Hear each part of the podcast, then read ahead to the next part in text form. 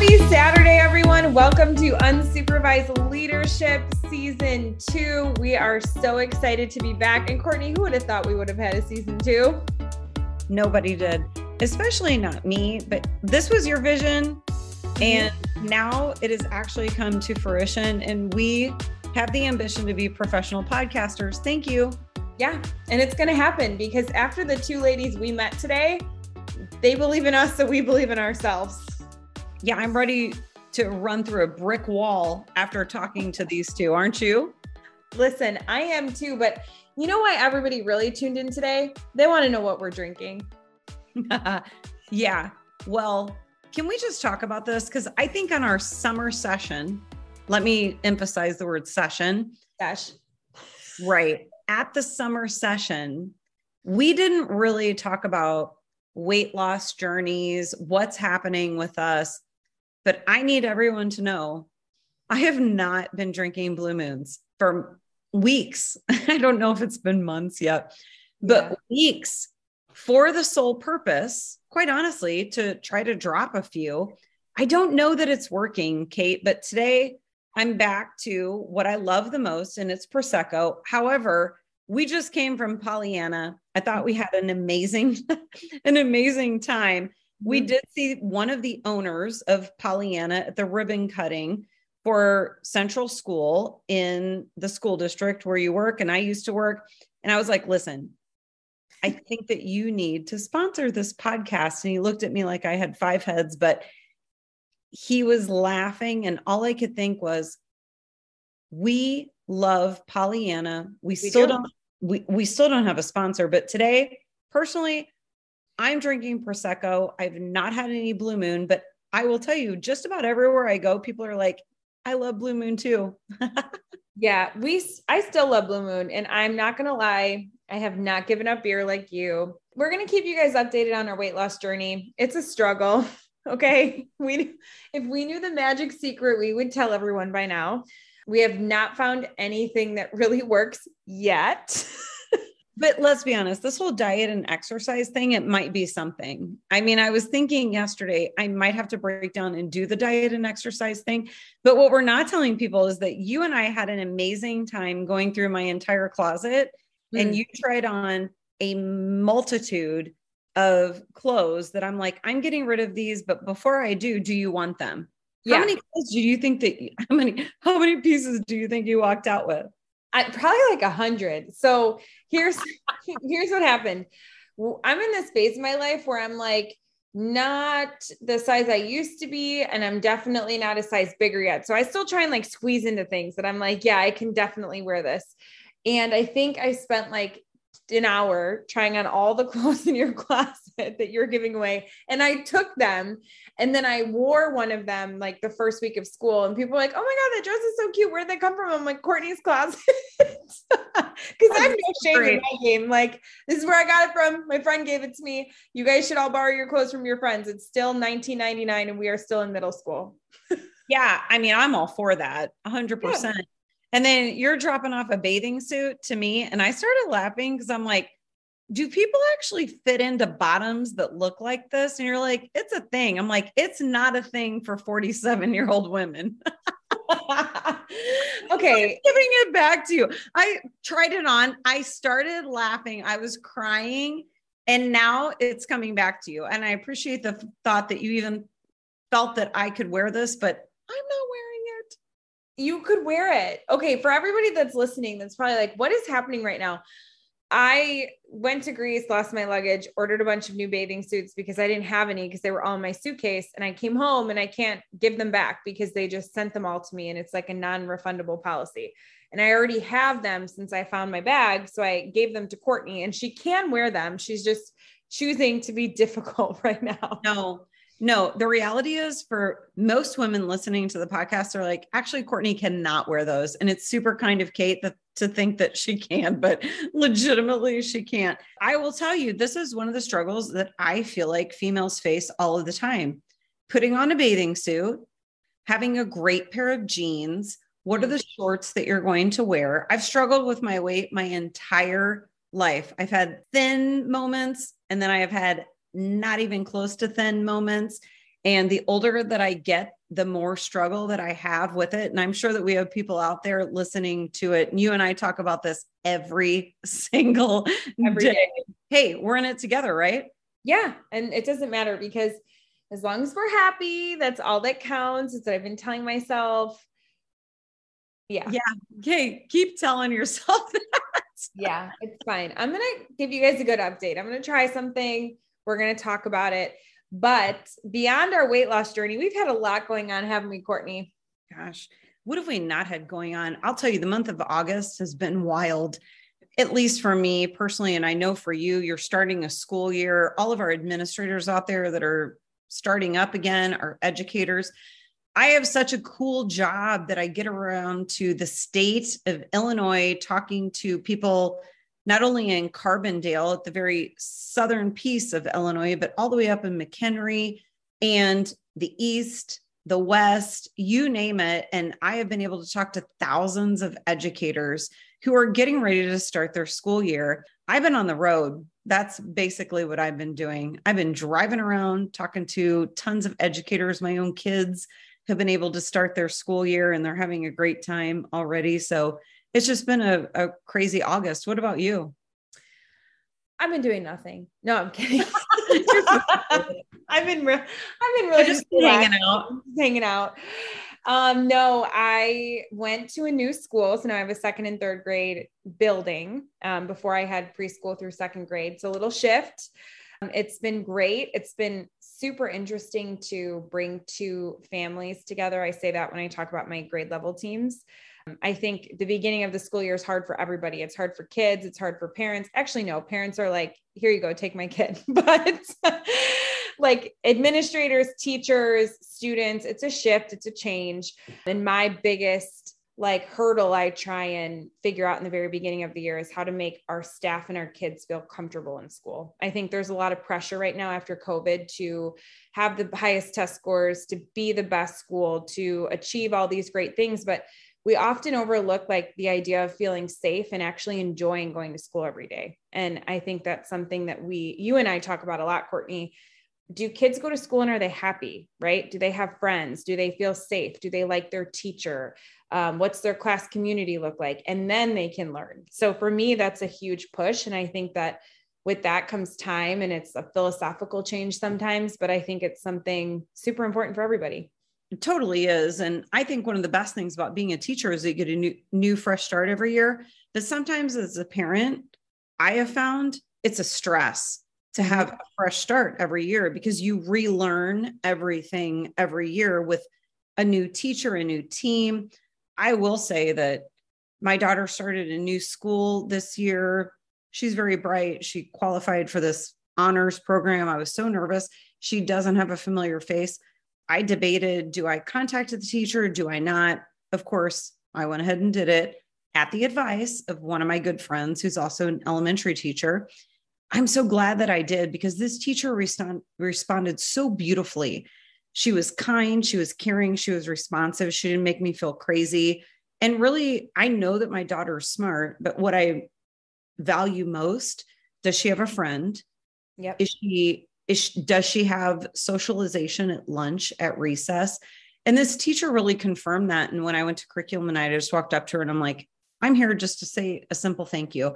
I think the work that educators do is so critically important and they do change lives. Some of the littlest things that we do as educators make such a huge difference. So for you know, everybody that's ever had an opportunity to teach both of my kids, I just want to say thank you because I couldn't do what I do every day professionally if I didn't have all of these people personally. And I've been really blessed. Parents really struggle with do you call? Do you not call? What does this look like? And I struggle with that every single day. But for me personally, this has been a really great start to both of my kids' school year, which makes me at ease as a parent. And I know for you, even, you know, for you, for your teachers, we struggle every single day with when do we call? How do we call? What does it look like? When should we respond? And I know what your philosophy is on that. I call all the time, almost to a fault. And I, at the beginning of the year, you and I had talked all the time about mm, have teachers call home and don't have them call home for something bad. Have them call home for here, I'm your kid's teacher. I just want to let you know, like, this is who I am. This is how you contact me. Tell me something about your kid. We say that every year how important it is, and we never give people time. And I hate it. It's so annoying because how am I going to hold my staff to an expectation of calling and making time for parents when I don't give them the time to do it? So this year, during PLCs, Tuesday, Thursdays, from now until after Labor Day weekend, they have the time every morning to call parents in their kids' classrooms. And you know what's so amazing about that is they were never given the time before. And now they're like, hey, do you know that I got to hear about their first day of school from their dad? Or I got to hear about they were so excited when they walked into my room and this is the first thing that they saw. And they would have never gotten that experience if it hadn't been for the opportunity of them to call parents and i also think that when people send their kids to school everyone on here is probably a parent or knows somebody that's a parent. You're nervous. You're at work. You're freaked out. Does my kid have someone to sit at lunch with? Do they have someone to play at recess with? They're scared to walk in the hallway. Um, what do they do if they lose you know get lost in the hallway or they can't find their classroom? Those are the things that we should always be able to make parents feel at ease about. Everything else curricularly we've gone to school and we can figure that out but being a good human is something you can't teach so i feel like that's the most important part about education and unfortunately i find that it's the most overlooked 90% of the time that's why you and i get along so well that is absolutely my philosophy and i will tell you as a principal and a superintendent I never gave teachers the time that they needed or deserved to be able to do those things. Yet the one question that I always asked teachers was if I hire you, you're going to call every single parent. And then I never really had a mechanism to be able to follow up. And I very much regret that, especially now. Some of the most simple things that we think about in education, we just don't put into practice on a day to day basis. And so, for those of you that are listening that are out there, guess what? It's September. You still got time. Oh, yeah. September, December, March. There's never a bad time to be able to engage. And I've always said, you don't get to choose if or be mad if parents are not involved, and then be mad if parents are too involved. Hey, guess what? Parents do the absolute best that they can every single day. We have a huge responsibility ahead of us. It's, I think it's awesome. I love what I do. I love what you do. And I have never been an educator yet that I'm not like, you are important and you matter. You know what's funny is education is such a different realm. I have friends and you have friends that work in business, that work in marketing, that are in accounting. You know, they do all kinds of different things and they might make more money because that's something that I hear a lot in education right now. And I was, you know, used to that when you're like, oh, you only make this much if you're in education. And everybody else can do X, Y, and Z and they get a bigger paycheck and they do a better thing. But if you're in a school or a place where you feel respected and supported and you know you make a difference for kids, that's something other people are never going to get. And I love it. And it's such a, it's like not a secret because people talk about it. And recently it's been turned into a, well, that's, you know, you loving your job is great, but me paying for this is better. And I get that. But you know what? At the end of the day, when you retire or when you become, you know, 70 and you're sitting at home and you're thinking about all the different things you did, I would hope that people are going to sit down and think, I changed this many lives for the better. And these many kids grew up they learned how to get confidence. Maybe I taught them how to read. Maybe they came back and showed me that they got a scholarship. Maybe they didn't and they went to trade school those things are things you can't put a price tag on. I mean, you can retire and say you sold X amount of money or made this many deals, and that might be great in the time being, but I think your legacy and your impact on people are always more important. And educators have the most important and profound role to be able to do that. I think part of the issue with education is that you don't know the impact that you have until 20 years later. Yeah. When these kids go and they do all of their amazing careers and they come back and they're like, hey, you made a difference in my life. And you're like, really? I thought you hated me. You were the most difficult kid that I ever taught in my entire career. Really? You liked me? What? But I think that kids care about, hey, um, do you have a dog? Oh my gosh, do you have a first name? Hey, you drive an orange Corvette. Wow, what do you do weekends? I mean, really, I think that kids want to know who you are as a human. And once you can connect with kids like that, in any way, shape, or form, I don't care if they're kindergarten or seniors in high school, then they're going to care about what you're teaching them. But first, they want to know about who you are as a human. Make a yeah. connection with kids. I, I, and to me, that's the coolest part of the job. And we, we find educators doesn't matter what the title is. It's not about, you know, leaders is not a title. It's always about educators. but we see this across the entire country. People are burnout. Public education is under fire. And let me tell you, I'm going to fight every chance that I get. And I know you will too, to tell people that public education matters. Educators matter, kids matter, communities matter, parents matter. And we've got to do a better job at humanizing our profession. That's probably the biggest thing people are afraid of. And it's the easiest thing to do. I hate that in education, people are like, oh, you're a teacher or oh, you're a principal. People can't know your first name or where you live or your favorite music. It's just like, why? What does that have to do with anything? Even parents, like, I think there's this old school mentality that parents have to view you as like an authoritarian figure in school and you give out the rules and the consequences and that's about it. And it's like, what is that about? That's such a different mentality. I mean, it's even different than when I grew up because when I grew up, I never knew my principal. I was scared of them. and now it's like if a kid said they were scared of me, I'd probably be super offended because I always think like, think about the time and the outreach you can have to help people in positions that we have families, kids, parents, whoever that is. It's amazing when you really think about it. It's totally amazing, which is much like this podcast. This podcast, I'll be honest, I was a little bit apprehensive, as everyone knows. And here we are in season two. This is your vision coming to life, Kate. And I know over the summer, we did a summer session. You like to call it sesh, but it's really not a summer session. And the ultimate goal is for us to be able to at least give a little, hey, we're still here, we're alive, we're still drinking, as you know, we're yeah. still working nonstop. And would anybody like to be on stage if you are a female?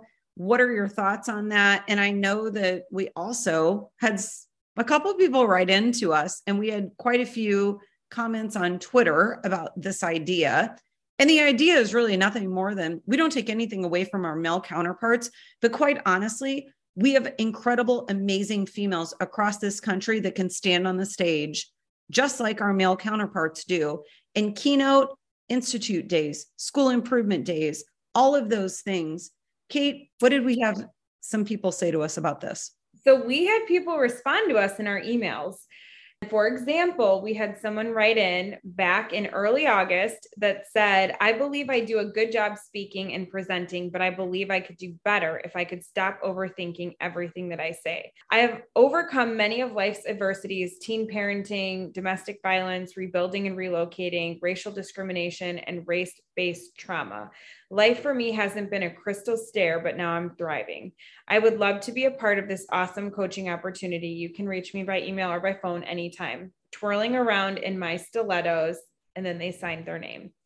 Which, hey, listen, if we give even one person the idea that we can do more things together or give somebody some motivation to go speak about their adversities or things. I'm going to tell you what, the best people I ever learned from in education were people that had a very different background. They're people who came from different circumstances. They weren't afraid to share their life stories. They were like, this is who I am and this is what I became because of that. And I'm proud of it. That's probably the most powerful speakers I've ever listened to. What about you, Court? I think we have amazing speakers across this country. And what I do love is that that's a female that sees the ambition and something in her, but she needs the confidence and motivation to be able to get on that stage and say, Yes, I can do this. And I think that we have a lot of females sitting out there right now that are plagued with self doubt, perfectionism. Nothing's ever good enough. Am I good enough? Can I really do that? Everyone has a story. The question is, how much are we willing to get out there and tell it? And I think for a lot of females, we like to do our thing, we keep our focus. We don't want to be braggy, showy. Being on the grand stage, we're like, oh, that's not us. But I think that there are so many females. In fact, I, I don't think I've ever met a female yet that I don't look at and think, you could be on that stage, girlfriend. So, whatever we can do to be able to do that and be able to encourage it I think we have to do that for each other. And when I read that email, much like you, Kate, I thought there's a lot of work to be done in this particular area. I've got an eight year old turning nine, and I think I want her to be on the big stage because I think she can do it.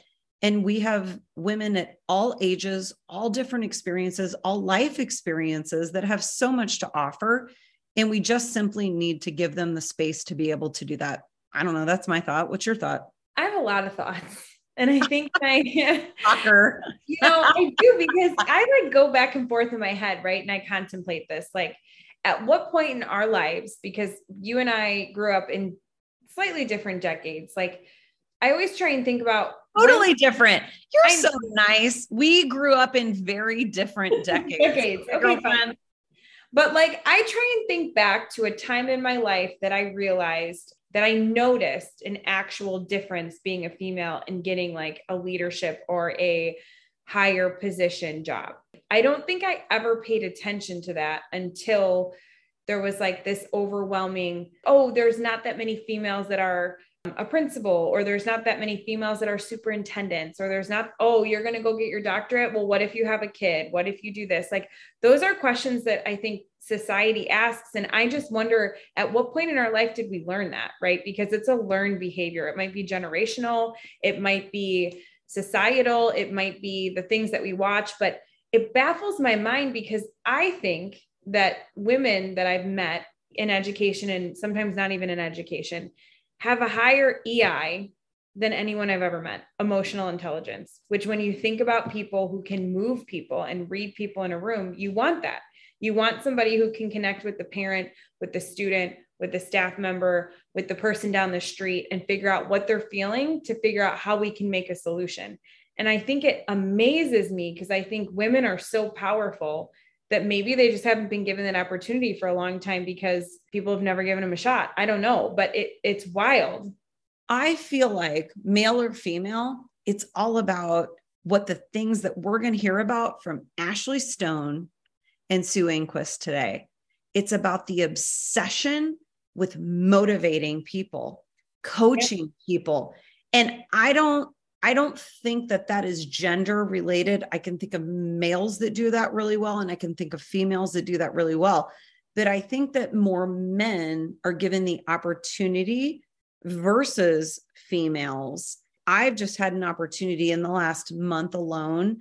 And when I look back, I'm like, wow, I wish, I mean, because I know a lot of females that absolutely, if you heard them speak for 20 minutes, you would think, I'll run through a wall for yeah. you and that's going to happen for our listeners today with Sue and Ashley, don't you think?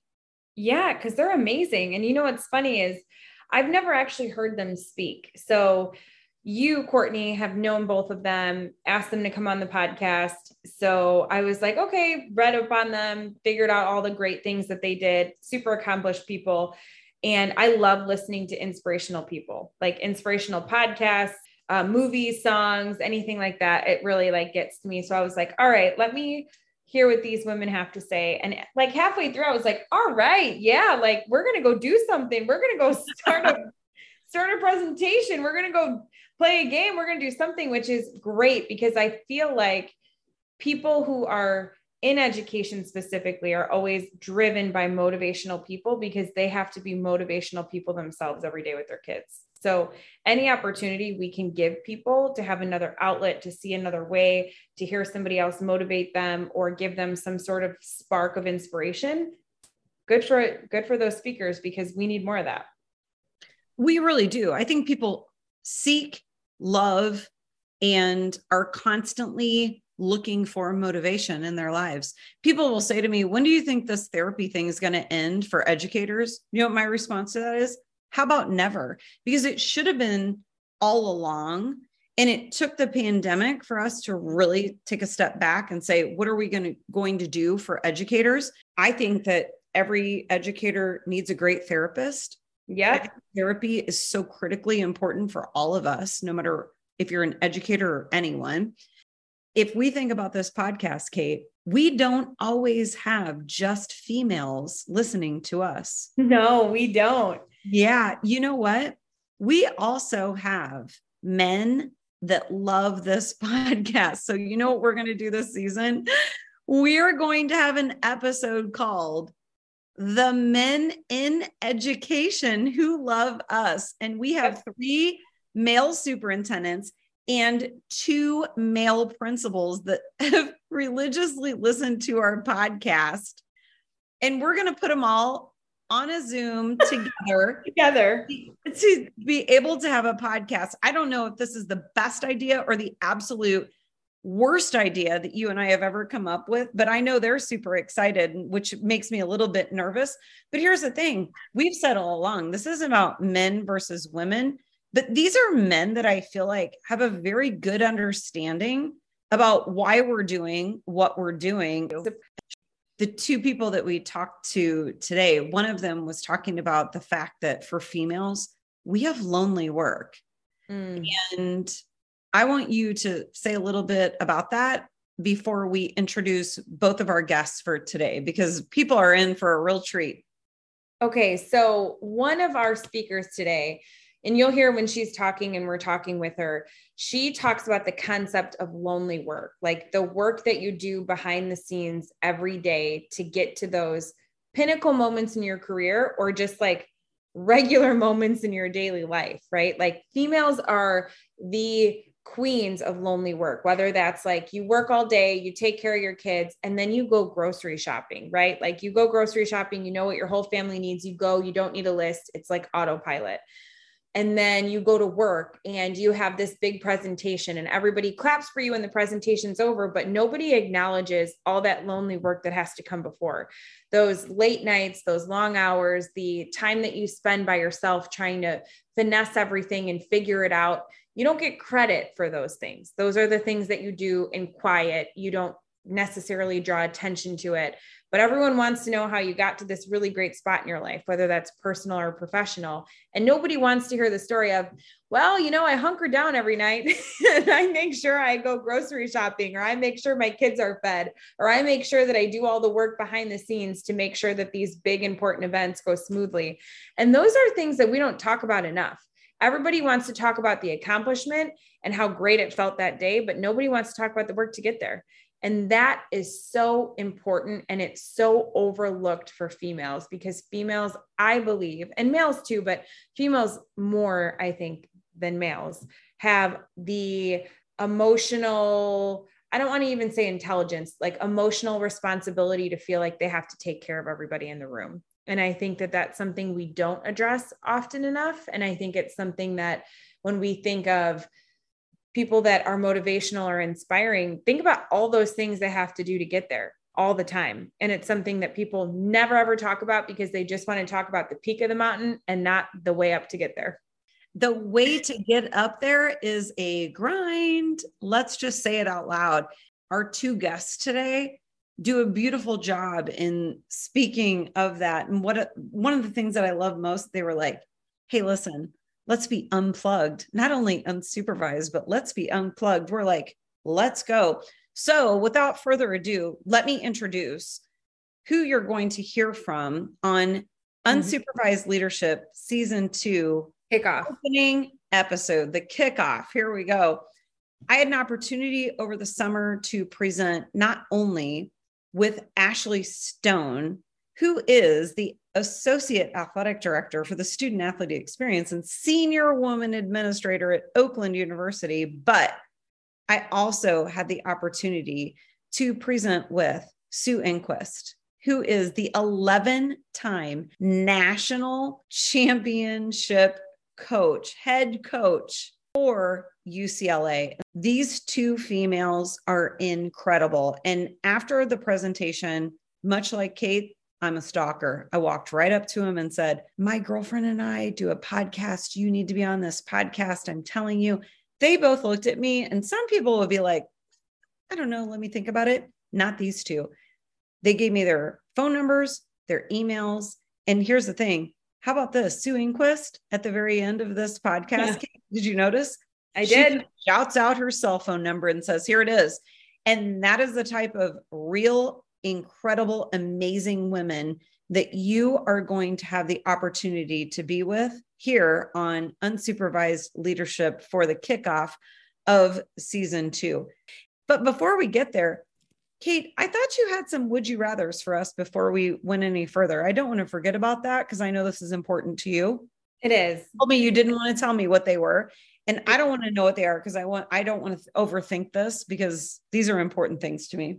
Yeah, th- this should be important to you because Okay. we need to we need to know what you would rather do on any given day starting mm-hmm. now. Okay? Ready? Here's your Yes. first option. Have you thought about this? Oh, yeah, I know what I would pick for each of these. Oh no. Okay, so next time I get to choose, Yeah, and then I you get to to ask you. Okay. All right. Great. Okay. So the first one is easy because we joked about it. Would you rather be skinny or smart?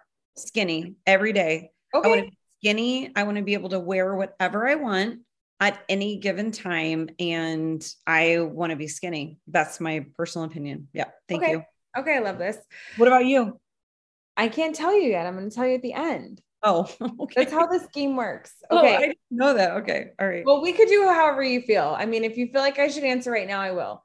I mean, I kind of um, feel like you should because I'm going to forget. So what okay, you? so I think you're gonna die because I think I'd rather be smart because I could figure out a way to be skinny without working out if I was so smart. How's that going for you? Well, I'm not that smart. That's the reason that I said that. I mean, I feel like I'm smart, but I just want to be skinny. I get it. But listen, I mean, I feel like I'm a smart human, but I haven't figured out to be skinny. okay, ready? Would you would you rather never gain another pound in your life or never be able to have another sip of alcohol? I don't know. I don't, I don't know how to answer that. This is, I mean, I should have been able to prep for this before because this is a challenge. I do not want to gain another pound ever. As you know, this is what we've been talking about. Okay. However, the thought of not having another sip of alcohol, that would be very challenging given the fact that, I mean, I've already given up Blue Moon, so maybe I could do that. I don't know. Can I come back to that one? I need to Sure, we can circle back. God. Okay. Okay. I'm glad this isn't a job interview. I'd be failing. Okay. Love your job and get paid close to nothing. You're like a volunteer worker. Or absolutely hate your job and have a calendar to the days that you retire, but get paid a lot of money. Love my job. Okay. 100%. Yep. Would you rather have no one come to your wedding or your funeral? Oh my, where do you get this? Oh my God. Okay. I don't know. My hope is that I've created and left a legacy that people would show up for both. I can't imagine. Well, that you can't pick both. That's not Yeah, why not?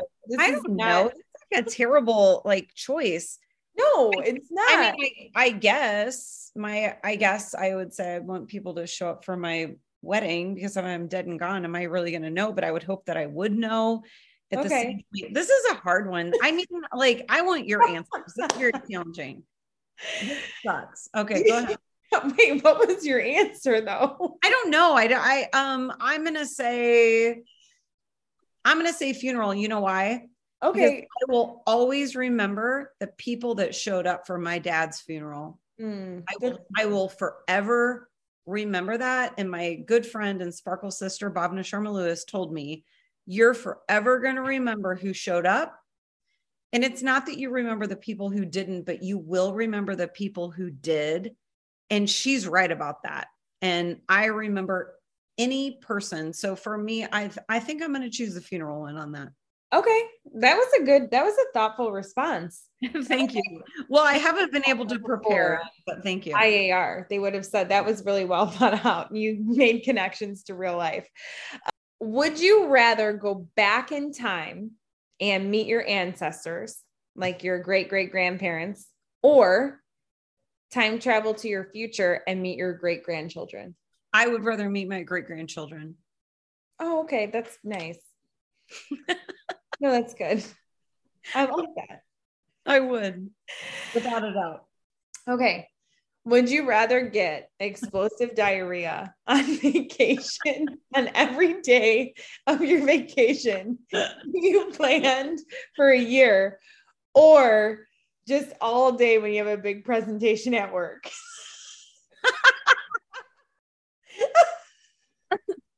Okay, so I would rather have it on vacation. oh my God, the whole week? Totally. And I'll tell you why. because the job that I have right now, if that happened to me, I would not be able to stand in front of thousands of people all day long. But if I'm on vacation, I can hide in my hotel room, even though I'd be so mad that I paid so much money to go on vacation. but I need to remain employed. And so I don't want that to happen to me when I'm at work. so, let me get this straight. You're choosing a week long. Yes. I'm choosing to have diarrhea for oh, Over what? on my vacation than to have it ever at work. Yes. Laughing. I'm sorry. this is a terrible I listen, we should have talked about this before we got on here. This is awful. Oh my gosh. No. You're ridiculous. This is so good because you know what? That means you take your work super seriously. Because I would, I do. I would pick at work because I would be like, That's because you work in a building and people know you can go hide in a bathroom and no one's going to notice. If you're in front of a thousand people, they're going to know. People come looking for me at all minutes of the day. They would know. I But you could hide in a bathroom and say you were in a meeting. If you're the presenter, you don't get to do that. Okay. I'm just saying. Oh my oh God. I can't. I can't stop laughing. Oh my God. okay. So to close out, like we know that you can always count on Courtney. It's going to be there for you I can't. I can't stop laughing. because you didn't think I would say. What did you think I would say? Like, what kind of answer? This is why we should practice and prepare before we get on this. I I told you we should talk about this before, and you didn't want to. And now here we are. What a train wreck.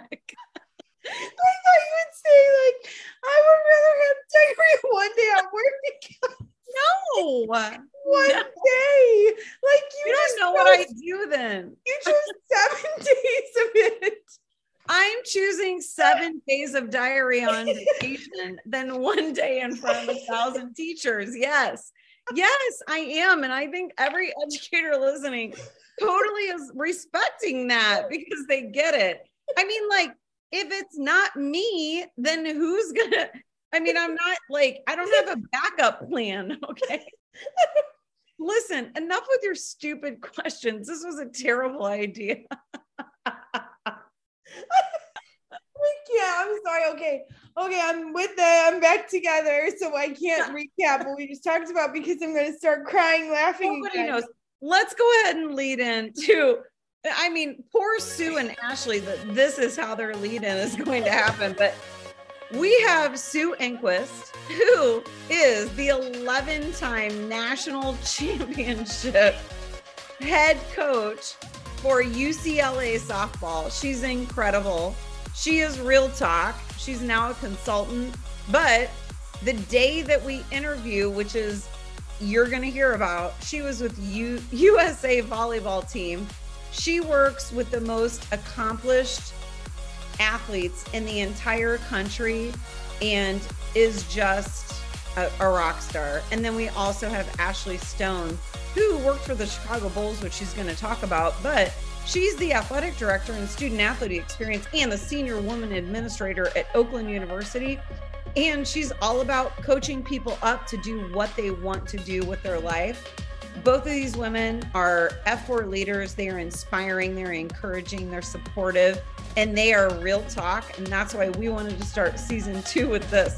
And what we should have done is ask them all Yes. about, yeah, what uh, what their would you rather questions would be. But I think now we've given you a little bit of insight about what season two is going to be. So Hi, everyone. This is Bhavna Sharma Lewis with today's Sparkle Spotlight. Imposter syndrome is loosely defined as doubting your abilities and feeling like a fraud. It disproportionately affects high achieving people who find it difficult to accept their accomplishments. Many people question whether they are deserving of accolades. I'm sharing this with you because many of you might be feeling this way. I know I do, and it's empowering to not feel so alone in our thinking. I sometimes say to myself, I have a great life, wonderful family, loyal friends, and an amazing career. But when are people going to figure out that I don't deserve any of this? I have realized that this is just negative self talk stemming from my own subconscious and my own insecurities. So let's all stop with the self deprecating behavior and stop beating ourselves up and start building ourselves up. Be grateful, live graciously, and celebrate our accomplishments. We are all worthy and deserve to live our best lives. Cheers and sparkle on. Kate, this is our season two opening interview, and we have the best of the best with us. Are you so excited? Listen, I am so excited because they're about to be my friends after this podcast again, and they're phenomenal. This is how I meet all my new friends. And I can't wait for all of you to meet our new friends because they are fantastic F4 leaders.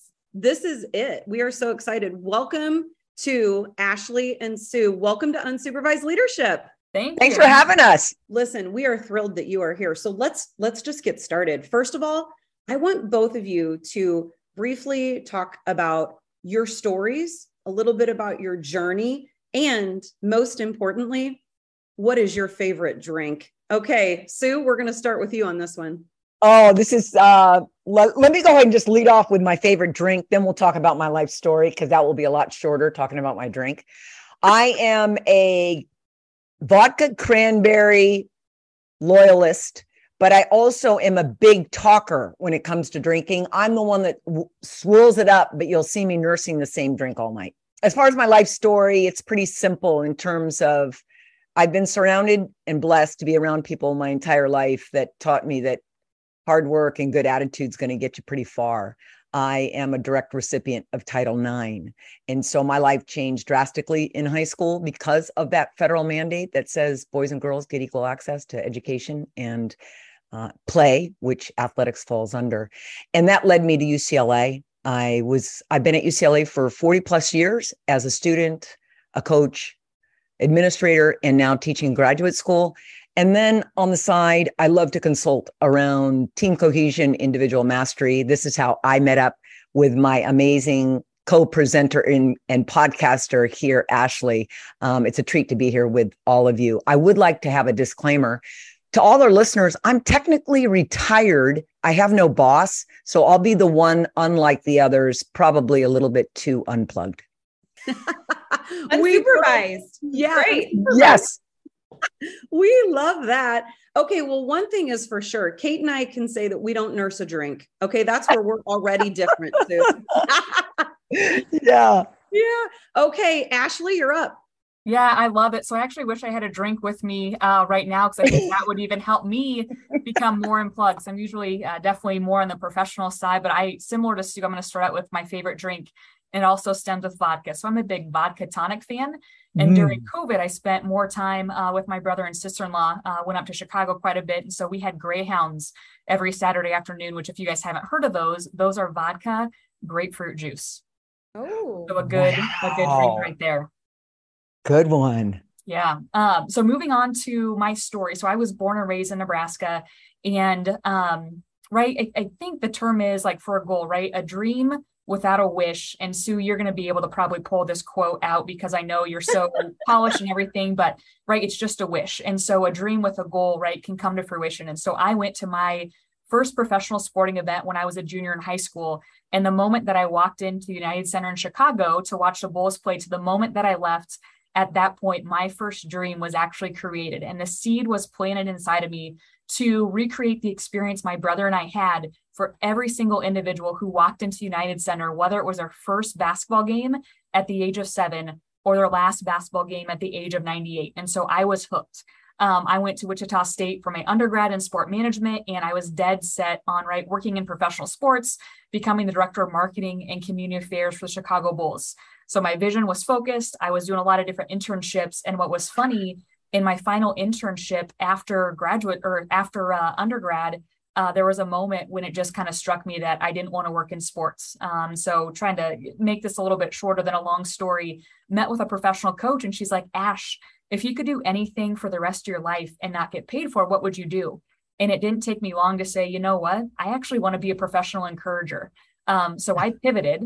I went to work in student affairs, and lo and behold, after my grad program in student affairs, sports refound me um, when learning I could be really a career coach and life coach for student athletes. And so that's kind of how my twist got turned. Um, and so I continue to pursue that and ended up right now uh, as an associate athletic director and senior woman administrator in a college uh, athletic department. So that's kind of my story, a little bit longer than what I wanted to share.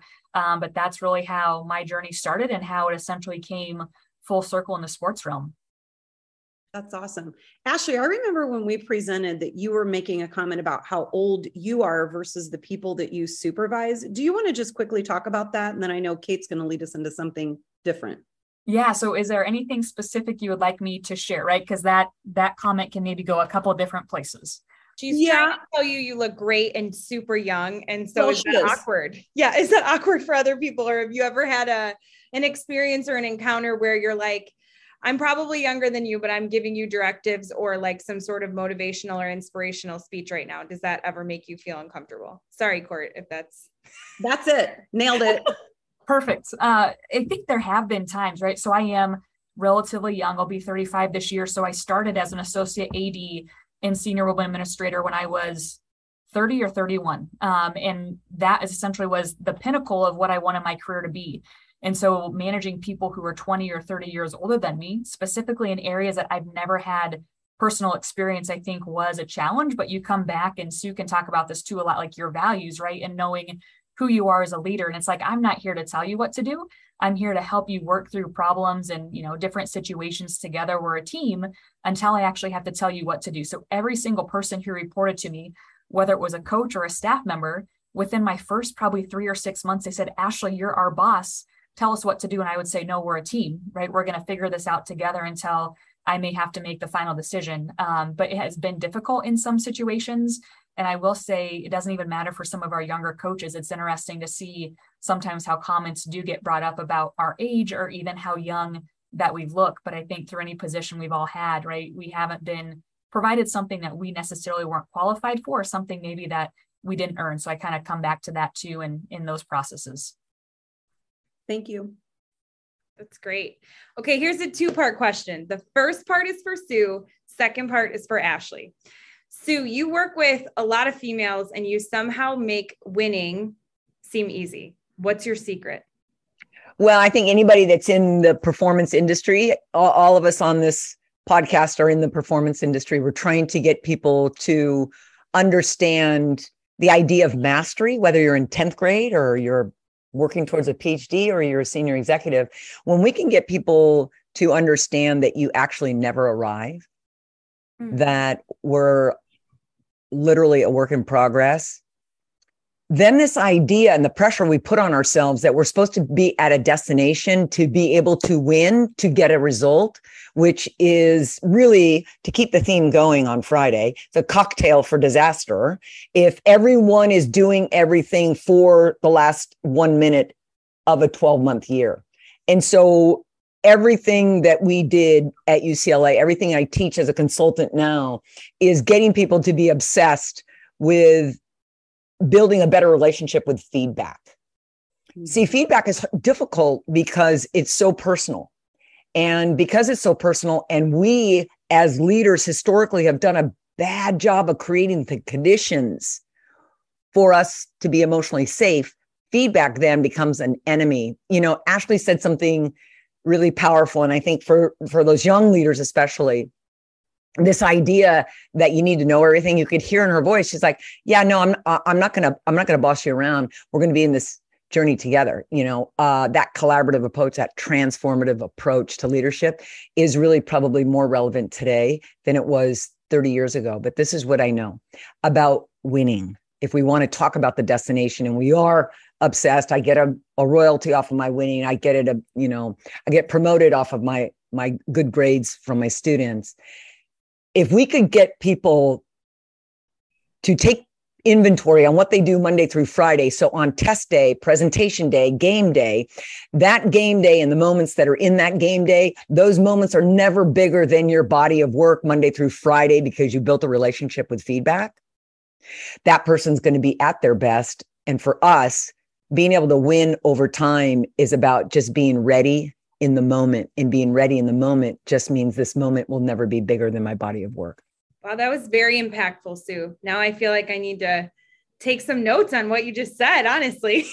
well, you're because we're all in the same, we're we're all actually, we all share the same DNA that all of us, I'm gonna, I don't know you that well, but if you're at the position you're at and you're crushing it like I know you are, we couldn't not care. I know, I know, double negative. We couldn't not care if we tried. And because of that, how can we now create the conditions for people to fall in love with the idea of getting better? Even though you all are, you all are in a goat rodeo right now. Education is an organized goat rodeo. I told you she was retired. At the end of the day, if we could remember every day, I am going into the goat rodeo. Things are unstable, out of control. We have to pivot every 30 seconds, but inside, you know, no one moment is bigger than the body of work. I'm going to be able to get through this. And so are my students, my athletes, and my performers. Yeah. I'm going to open my faculty meeting with the goat rodeo analogy. I can't wait. Right. And you can use me so you don't get in trouble for profiling goats, you know. Okay. That's true. Yeah. This is good. We don't want anybody in trouble. That's right. All right. Ashley, what do you see as other coach secrets in this area? Like, do you have any words of wisdom or things that you're like, this is how, you know, you come together as a team? This is the most important part of, you know, making this seem easy and still loving your job because you sound like you still love your job, which is fantastic. I do. We're actually going through another series of budget cuts. So um, all day long, I've been trying to help our athletic trainers and the coaches I oversee, right, be strategic in making those cuts. And so this is a third year now we've had to make them. And so what do you do to make the office environment enjoyable? Um, and so for me, I, I always come back even through tough decisions. It's like it doesn't matter who's right, right? It matters what's right. And so trying to bring us to that group atmosphere. Um, but one of uh, my staff members is a two time All American in basketball. And so we had a tournament today. And she absolutely beat me in horse. She beat me in pig. And so we try to have some of those fun, fun moments, right, as we go about our day. Um, we're also redoing our student center. And so we we're moving some tables out to the dumpster and instead of right unscrewing some of the legs we decided to take our you know current frustrations out on the legs so there was some you know karate chopping and karate kicking and so i think right we're here to provide the best experience for our students and that doesn't mean that we have to rip the fun out of our days it's just how do we infuse fun into what we're doing so uh, we try to to bring the the joy behind me. I know you guys can't see it because it's behind a trophy, but there's a bucket in my office. And I can't remember if I shared this, Courtney, with you and Sue, but I'm a big fan of the idea of like, how full is your bucket? That's one of my favorite verses. And so I always think about how can I fill people's buckets today? What are things that I can do? Um, and so any little moment that brings me joy, whether it's a thank you card, it could be just a student dropping by to bring me a picture. I have it in my bucket. And so I try to go through my day and, and help my staff to think of how can we fill other people's buckets regardless of you know what's going through our minds or the stuff that we're dealing with on a daily basis even financial implications you can need a bucket for your office kate i do need a bucket for my office. That's a good idea. Yeah. I love that. Yeah we got to fill each other's bucket. Okay so think about this. Let's go unplugged. Ready?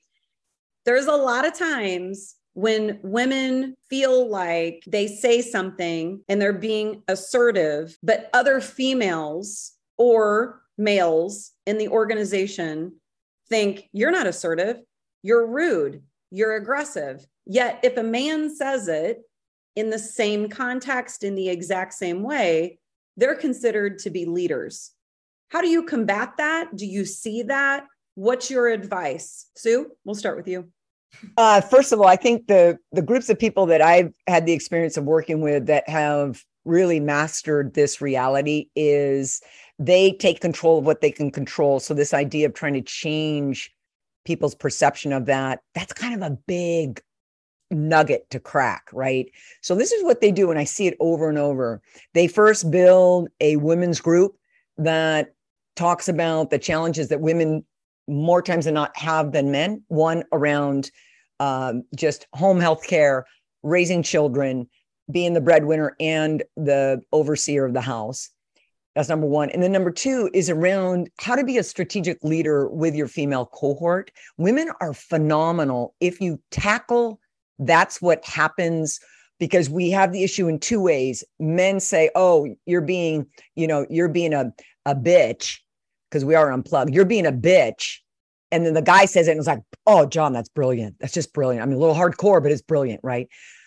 I don't know if we can change their perception, but what we can do is we can do a better job of strategically in meetings supporting women in when they're getting ready to lean into something, literally go down to the micro behavior side, is that when women have leadership meetings prior to uh, meetings where there are both genders in there, but also for women to women to learn, is we do have that tendency to hold women back, even as other women in a competitive workspace. But if we prepare them to say, this is all going to happen to us. And when we see that happening, it's important in the meeting. I'm going to, you guys, I'm going to be leaning in on this budget meeting around uh, the women's athletics in on campus. I just want you to tune in, anything that you can add to that. And then what you do as the female supportive person is to be able to say, yeah, you know, when Sue had mentioned that about that budget increase, I've lived it firsthand over there in the athletics department that, you know, the women don't have the gym, they have to go outside and the boys have the gym indoors. So to be able to be collaborative and planning around the things we can control, number one, how we treat each other, but how we support that tone and that tenor. So those people that are going to say those things um, may be affected differently when they start to hear the same thing twice, said a different way, but they're saying the same thing. I think that's really important versus how do we get some of these people that think that way? I think it's a tough thing to try to change other people's perception. Be more strategic and smart and connected going in with your other women colleagues. Yeah, that's smart. So, in thinking about that, Ashley, do you see organizationally that sometimes women hold women to a higher standard than they hold males in the organization? Have you ever witnessed that? I think in previous organizations I've had, right now being a senior staff member and one of the leaders in the department, I try like right as Sue saying when a you know female in the organization speaks up, reiterating right the power in her words, the idea that she's had. Um, so I definitely think in previous organizations i have seen that. I'm part of a, a couple different women's organizations and sue i know you're familiar with both. One is we coach and the other is women leaders in college sports. And so one thing that patty who's the fearless leader of women leaders in college sports always says right there's a special place in heaven for women who help other women. There's also a special place in hell for women right who don't who don't help women.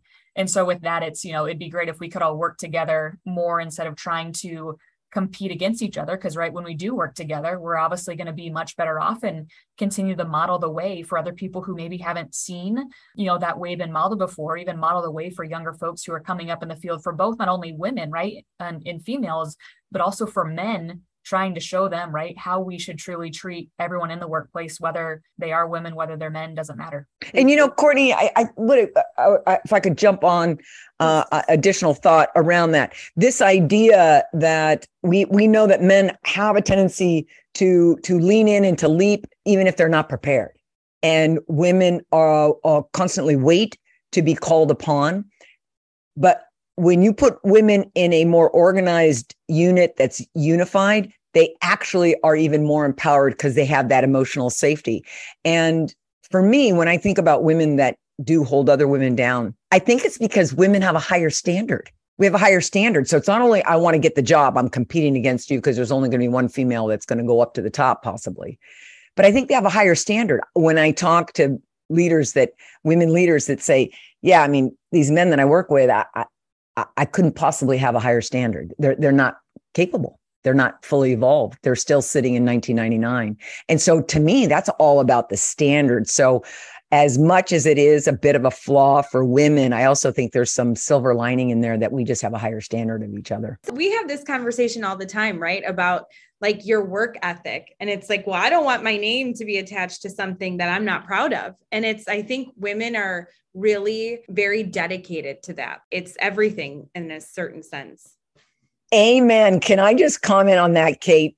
Even down to job interviews, I want to articulate a quick story. Was on a search committee for a coach, and one was a male, one was female for this job for women's athletics.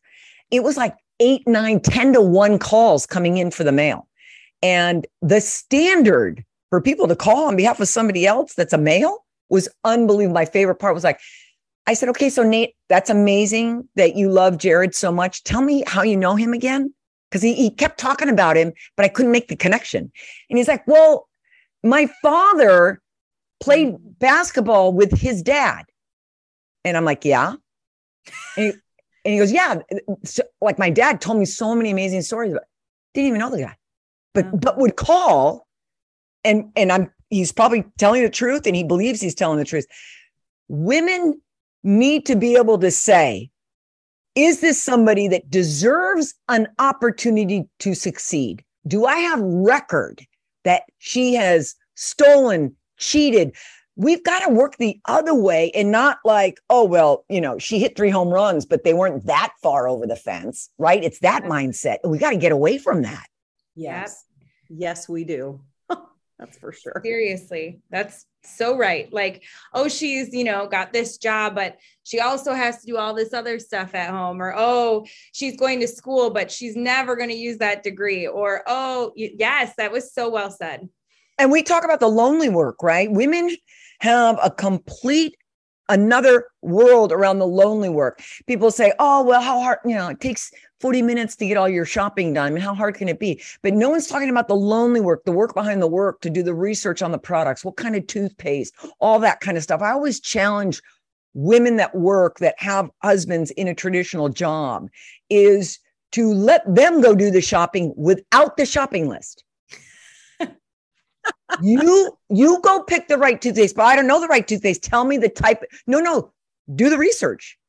I don't know what type of detergent. Do the re that to me, that's the lonely work. It's the work behind the work, and we don't recognize that. And women need to be proud of that. And here's a disclaimer: unsupervised. I'm such an authority on being a wife and a mother. I'm such an, a sport parent, and I'm none of those. I'm none of them. I'm not a wife. I'm not a mother of a child. But what I have seen, I've stood in one place for 27 years.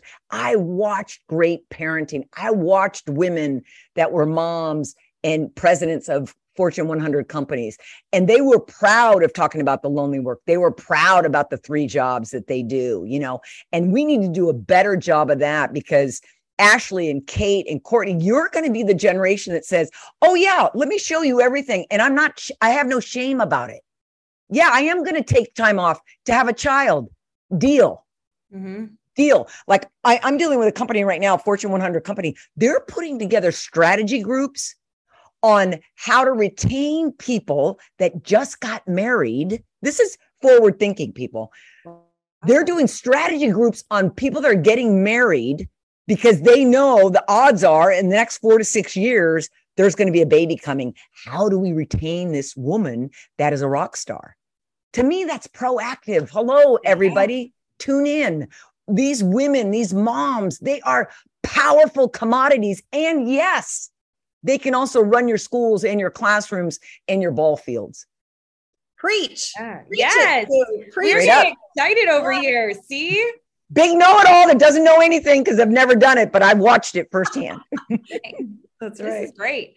All right. So, talking to both of you, you're both extremely influential. You're dedicated. You've got it going on in your careers and your personal life. But how do you make time for both? Like, how do you make time for balance? Is that important to you? What kind of advice would you give to someone that's like, yes, I'm I'm killing it in my career. I love it. I love it. I love it. But I can't remember the last time I did something for myself. I would say do do what works for you. The past two years, and I'm not sure if it's been the way in you know your three worlds too. And I'm just going to make the assumption that it has. I know within the staff that I oversee and even my role, I took on, you know, overseeing COVID, took on some other tasks. And so, you know, we didn't put in 40 hours a week. It was always more than that. And so this summer, and I was burnout twice. I was burnout April 2021 and then November 2021. And so during those times, I was like, I got to figure out what's going to work best for me. And so I had the epiphany this summer where I was like, Ashley Stone, I was like, I want to come back refreshed and ready to kick off the school year. And I desperately want that for my staff too. So I made the executive decision. I didn't talk to my boss, anyone. I just said, y'all, I want you guys to work remote at least one day a week. And I say, when I work remote, and I'm telling you this, like quote unquote, working remote means not even picking up any, you know, piece of paper. Do not check your emails. I want you guys to come back refreshed. And so my boss is like, well, Ashley, you're going to do that too, aren't you? And I said, you know what? I will do that. And so what's interesting is I have learned, and I would think, Sue, you're probably wired the same way, is that I don't do well with free time. And so the day off that I've taken per week, even though I've still listened to webinars and done other things like that, because I enjoy being productive and I never want to be behind the eight ball. So I've never taken a Friday off when I've done remote work this summer. I've taken a Thursday off because I know if I'm left with three days back to back where I don't have much to do, I will go stir crazy. And so it's really figuring out the best balance because there are people who will be like, Ash, I want a three day vacation. I said, take it. Like, you guys know that I'll be here on a Friday. If you need me to do something for you when you're doing a three day weekend, fantastic. So, really just do what works best for you. I know it's been said, right? You can't pour from an empty cup. And I've heard that consistently over the years. And, you know, this year I finally learned the importance of that and really figuring out what works for you and going for it. I've also played golf every Friday afternoon and Saturday morning. So that's where I'm headed right after this call. So whatever fills your bucket, figure it out and go do it. That's great. I'm going to leave right now and go do that. No, I'm kidding. That's awesome. Love it. With our cocktails. Yeah. yeah. I'm all pumped up. I got to get out of here now. Yeah. I think ah. for me, I think for me, two things. When I think about time, I think about when you take everybody has those 24 hours, right? We have to own that we have that, right? I always say, you know, me, Jesus Christ, and Beyonce, we all have 24 hours. And when I need, I, it took me a long time to get to this place, but when I need that time, I have to let Ashley's so right. I have to be disciplined to take the time because I actually get inspired by doing work. But I do know my body will appreciate and I'll have more longevity if I do take care of my machine, right? My my body. And for women that are doing so many things, one thing I want to share with them because I remember saying this and, and I said, you know what? You've got to find a half a day. You remember, single woman, you got to find a half a day. And I had this woman come up and she goes, you know, you half this room we're, we're married with kids that was one of the most irrelevant and inaccurate things. There isn't a mother out there that can take off a half a day on a Saturday. It's not realistic. And it made me readjust my message around take control of moments during the day. It could be seven minutes to disappear in the bathroom. As one of my players told me, Coach, you know what I do every day at one o'clock? I lock myself in the bathroom for 14 minutes and I watch, I listen to my music. And that's a sense of control because sense of control to take time in minutes creates balance, even if it starts out really small. Have you had a time that you have failed in your life, in your career, and you've learned from it? How do you view the term failure? What does that look like for you? Sue, you want to start? Yeah, for me, I've had uh, more failure than anybody uh, in the country, I think. And what I'm proud of is I have a very good relationship with failure. High performers that sustain excellence over time have a really good relationship with failure. They see it as a learning opportunity, they see it as a mirror for, for the moment. Failure is an event. It's not a character accusation that I am a loser. I lost. And so when people out there that are performing can say, you lost in this moment. You fell short in this moment. You missed the goal in this moment. This moment does not define my body work as a high performer or as a good person. And then the second thing is I have a really airtight failure recovery system in that I own the moment. I set a new plan. I move forward, learn from the past, and never look back. And so the idea of parents performers teaching our next generation is create safety in the conditions so children can pat their chest. My bad, mom. I didn't make my bed. I've learned from it. I'm now going to go and be better tomorrow. Teach them failure recovery so then they will never sit in that one moment for weeks at a time because we're not giving them the roadmap to move through it quickly. So own it, learn from it, and then project forward better than you were in that moment when you fell short. Nice. That's great. You, Ashley? I can listen to Sue talk all day long. Um, you too. I love it. Yeah, I love listening to you guys. So Sue and my approach to failure is very similar. So for me, it's like you are you're basically always learning. So it doesn't even from a success, right? You figure out what went well and you want to repeat it every single time. And so for failure, for me, it's not failure, it's a learning lesson. And so, right, how do you basically springboard off of that? And before we talked about dealing with right individuals me managing individuals or coaching individuals who are younger than me but also maybe dealing with people who are bad at taking direction and so i think my biggest failure in my current position right in greatest learning opportunity came at the beginning of covid where there was a lot of information out there on what individuals should do you know the precautions that you should take and at what point do you have too much of a conservative approach and what point do you follow cdc guidelines? And so long story short i learned a great lesson in leadership through this because essentially i'm going to use the analogy of an angel on one shoulder and devil on the other not for the angel and devil component but basically saying right there are two different individuals talking to me and i need to make the decision. And so i was trying to make decisions based upon what i thought was right also trying to take in what I thought my boss was going to say because at the end of the day I knew that he was going to make the decision, but also try and balance the concerns and fears of my employees. And so I think in being able to lead well, right, you have to be a chameleon in that you shouldn't expect your staff to adapt to your style. You should observe how they listen. You should observe how they make decisions. You should re- specifically observe how they receive information. And so for me in that experience, while I had probably one of the lowest of low seasons in my career, the amount that I learned from that was immeasurable. And so for me, it's, you know, it's sticking to my gut and knowing that the way I lead has worked for me for a long time and will continue to work for me. But through that failure, which again was probably one, probably the biggest one so far in my life, where I feel as if I let my staff down. And for you guys to know too, for me, I think the biggest thing in life is I never want to disappoint anyone. And so in that moment, I feel like I not only disappointed my staff because I didn't communicate well enough with them, I disappointed myself in that I wasn't sticking true to my leadership, right? I was trying to infuse my bosses wants in a way that I typically wouldn't communicate them with staff because I needed staff to understand that, hey, there wasn't any negotiating. This was a way that we were going to get forward instead of saying, this is what we're going to do, figure out a way to get on board, right? It should have been more, hey, Courtney, I understand that you have concerns with this. I understand where those concerns are coming from. I understand how it impacts your staff. I understand how it impacts, right, the psychological safety that you need to do your job and do it well. Unfortunately, this is a way that we're going to have to move forward. And I really need you guys, you know, to buy into this. And so just a huge moment that I think was a huge light bulb switch for me that I think has probably impacted my leadership almost as much, if not greater than any other learning lesson so far in life there's so many people that in our education right now listening to what you just said, Ashley, and they're like having PTSD about decisions and leadership concerns and challenges that they've had over the past two years. I appreciate you saying that. And Sue, when I hear you talk about that, I just want you to quickly tell everyone I know you said that you're not a parent, but I am. And I came to you and said, My daughter just started softball and I hate it. I hate it so much. I can't stand it. I'm like, Sue, will you coach her? And will you coach me on being this parent?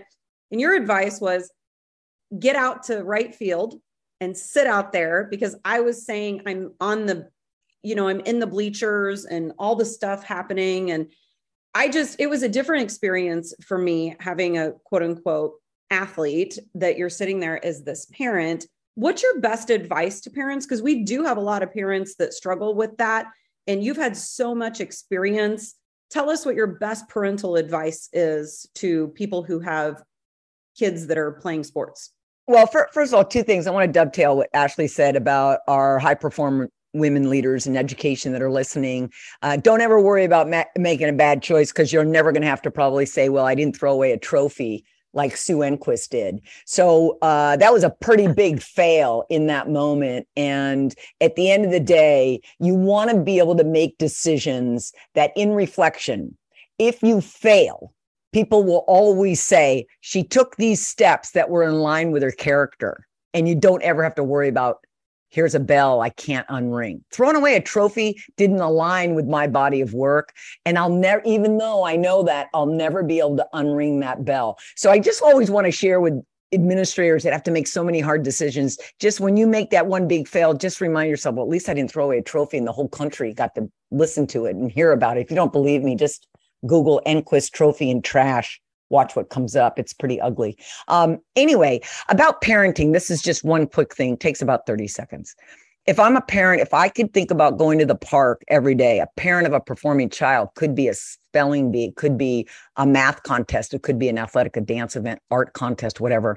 If I could go into that environment like the same standards as I go into a movie, go in quietly, unseen, and sit down, be quiet and listen to what's going on in the front of the room, turn your phone off, and just enjoy the emotional journey of watching a movie, because that's really what it's like. You aren't part of the movie. You're not a charge of opining on the movie when the movie's going on. And then when the game or the event is over, Get in the car, put your hands on the wheel, 10 and 2 as a reminder.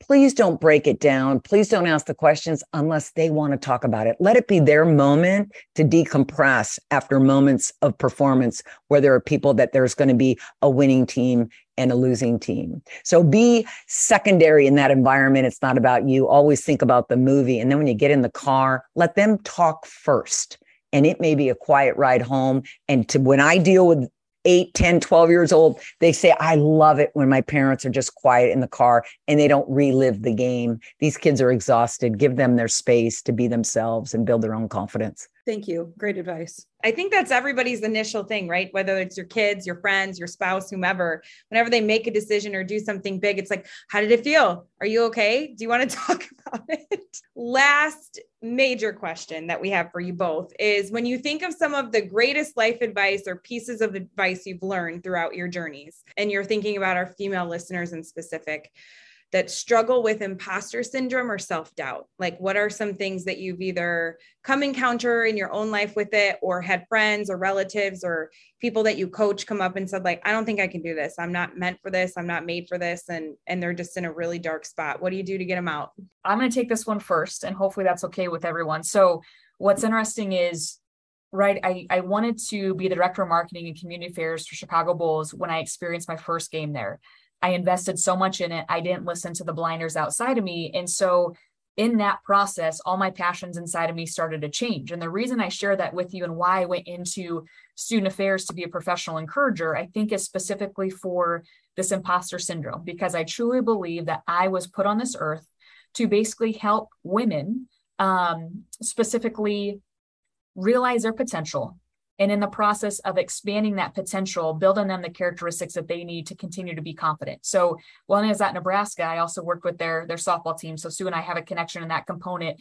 And you had all americans.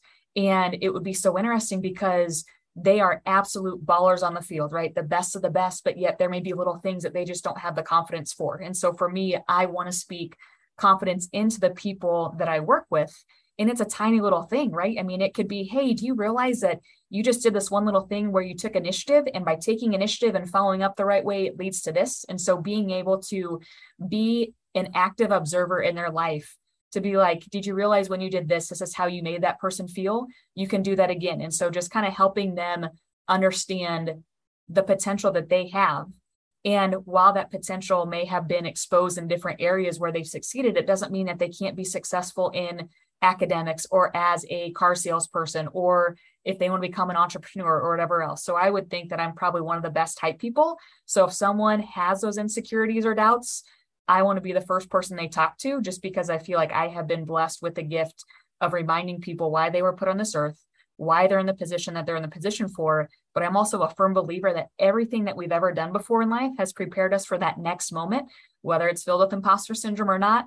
We're there for a reason. And I 100% know that every single individual will get through it as long as they look into their skill set, follow their gut, and do the same thing that they've done with everything else. Like none of us have ever had experience with the job that we currently have until we actually given the opportunity to have the experience. And all four of us have crushed all those things, much like all of our friends have. So that's a little soapbox that I'm going to step down off of.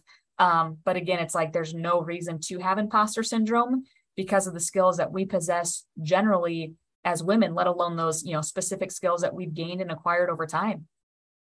Kate and I want to be professional podcasters and we yes. want you to coach us up. Yes. Done. Listen, this Kate, is this not no, true? This is a real thing. We are going to be professional podcasters and we're going to call you both when we feel like we need to get amped up again because you actually I'm like, yeah, yeah, we can do it. We can do it. Great. Yeah, do it. Yeah, whatever you say. I could be a D1 athlete. Like that's what I'm thinking. Let's do it. I'll create you, write a walk-up song. I was working with uh, an administrator out in the East Coast and she you could just tell she didn't have much confidence. I probably spent two hours trying to put a playlist together for her to use when she needed the extra confidence boost. So I am all in for women in leadership, helping people get there, reminding you of your awesomeness and your power. So, whatever y'all need, I am pushing all my chips in. I'm here for y'all. I love it. I, I would love to share something. It just seems so kind of surreal. I work with USA Volleyball. I was in the gym with them this morning. And one of the exercises that we do is uh, you stain my brain.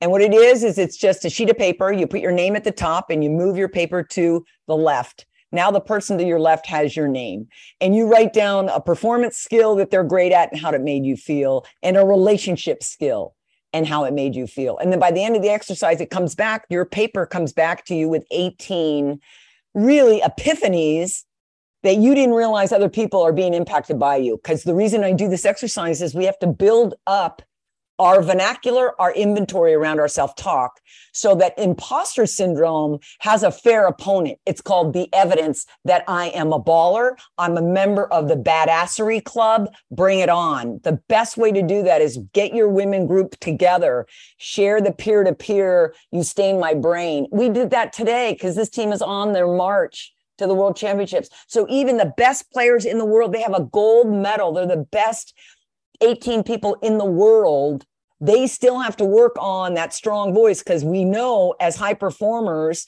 we always are saying we're not ready, we're not good enough. I tell them that's actually good tension. I hate the word imposter because it's it's imposter denotes you're a fake. And I'm the person that just says, no, you have good tension. You need more vernacular around your strong voice that's keeping track of your body of work that says, I actually am ready for the future unknown because people that have imposter syndrome, this is what's happening. You say, I'm not going to raise my hand or go for the job because I don't know this, this, this, and this. You're projecting what you think you're going to have to know for that position without saying, what are all the things I've done that carry over and transfer into that future unknown? When in doubt, we say lean in. When in doubt, we say take the hop. When in doubt, know your people are behind you. Because at the end of the day, people are going to judge whether you go for it. They're not going to judge like, oh, she was, oh, she, she was perfect but she never got off the bench. She never ever went for it. People admire people that go for it and then they judge how you respond to failure. And so, for those young women out there, be great at taking the leap and be even better at owning the mistake and moving on. That was badassery right there. It was. Now we're like all in a badassery club, which is even better. T-shirts, t-shirts. Yeah. We're getting t-shirts and we're going to do shots of vodka after this. Yes. Yeah. Great. We're gonna do uh, greyhounds. Greyhounds. Cheers. T-shirts. And Yes. They have badassery club on it. And when people want to talk to us, we're going to play our pump up song. It's Yes. it's going to be the best. You think we're Yes. kidding, but we're not. Listen, No, this we're is the last question, and it's so important. so, you are F4 leaders. Here's what F4 is it's all about this podcast, Unsupervised Leadership, which is about fun, fabulous, fierce females. And that is the two of you, which is why we wanted you to kick off season two. Do you have any favorite F4 leaders in your world that you want to give a shout out to right now? Oh, I, I do. I want to I want to shout out to Carol Hutchins, the head coach from University of Michigan, one of our, our leading uh, most winningest coach, leader of a values driven culture. She retired yesterday. Shout out to Carol Hutchins. I'm going to stick with that theme. And it was a sad day when Hutch retired. So, uh, Coach Ron Revelle, she's the head softball coach at Nebraska. Probably as many tears flowed when Carol retired. Will be the same for her. Those two are really good friends too. But one of the best women um, that I have worked for, been mentored by, has a heart of gold. And I'm getting some impact droplets in my eyes right now thinking about her. So, Ron Revelle, uh, is a great one. Oh, Ron is a great leader too, no doubt about it. Well, you two have been incredible. We love you. We're going to start stalking you. Just so We you know, we're all best friends now, in case Yep. you were wondering, right, Kate? Yeah, we're We're going to get shirts friends. and everything. It's going to be great. Yes. Yes. I love it. Is there anything that you want to say to our listeners about if they wanted to contact you or if you want to promote anything about the work that you do? So Ashley, any anything out there that you want to con you want people to contact you or how they can get in touch with you? Yeah, so uh, my email is ashley.stone at oakland.edu, um, or you can find me on Twitter and Instagram. I think it's a stone 26, but happy to have any conversations with people. As you guys know, right, I'm big on believing in people, and, and sometimes folks have reached out to administrators who just don't respond. So happy to shed light and provide a listening ear where I can. That's awesome. Sue, what about you? You know, just to say thank you to all those leaders out there that are doing the good work, that are on the front lines. You can reach me pretty much on Twitter. Um, my personal cell phone, 310 528 1083. People can't believe I do that. But at the end of the day, we've got to be in this together. And uh, I just want to take a moment to thank Courtney and Kate. You know, you two have pushed the limits around education and talking about the good, bad, and the ugly. And that's going to keep more teachers, administrators, leaders in your industry. So just a shout out to you all for spending the time and energy to do this, to let these people be heard and to be able to talk about them so they have things to lean on when they move forward. Well, thanks, Sue, because we're going to become professional podcasters after this. So Yeah. this is so great. Thank you. We're so inspired. Kate, go ahead and take us out for what is to come here in season two of Unsupervised Leadership. Listen, guys, I don't know how we're going to top this. Our opener with two badassery women that we met today, and they're here to help anytime you guys need it. When we get our professional studio, you two are coming in. We're going to have your shirts. It's going to be great. But until then, if you don't have a seat at the table, you can always sit with us. We'll see you next week.